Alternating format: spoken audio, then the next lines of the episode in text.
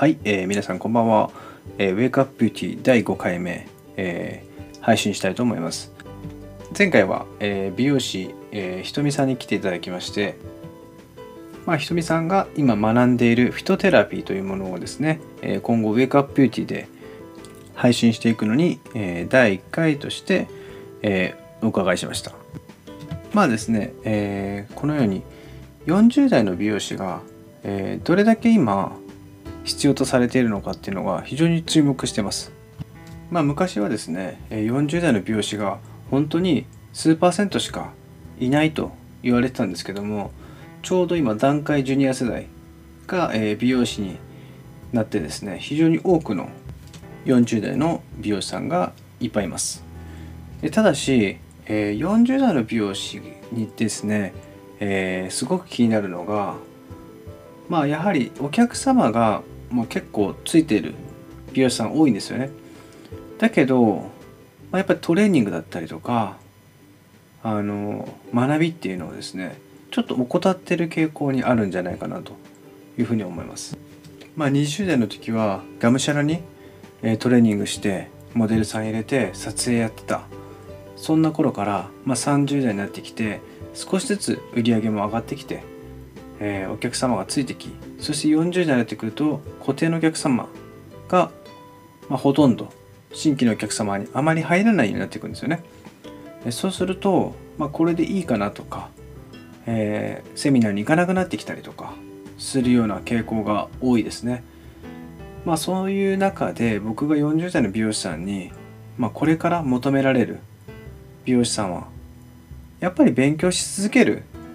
美容師さんじゃないかなというふうに思います。まあ、僕自身もやっぱりコミュニケーションスキルだったりとか美容の技術だったりとか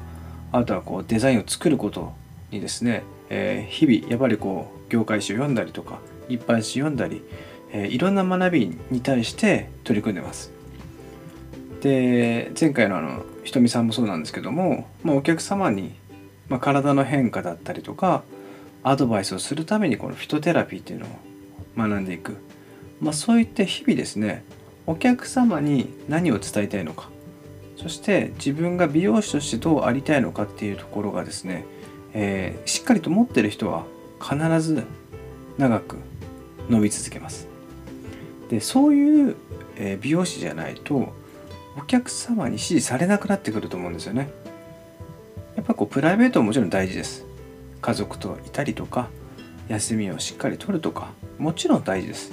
でもやっぱりちょっとした日々の中でやっぱり美容という自分の仕事で何かヒントがないかなとかもっとこういうことできないかなっていうところをやっぱり常に考えていく美容師さんがこれから必要になってくると思います。でやっぱりそういう人はですね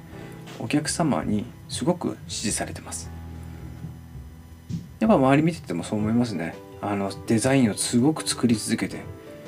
あのショーをやったりとか撮影をずっとやってた、まあ、そういう方はですねやっぱりかっこいいですよね。あのやっぱそういう風になりたいなって自分自身もやっぱ思います。19で美容師を目指して福岡から東京に上京してきてやはりそういった思いをですね今でも持ち続けてる。持ち続けてやっぱり成長していきたいなっていうふうに思ってます、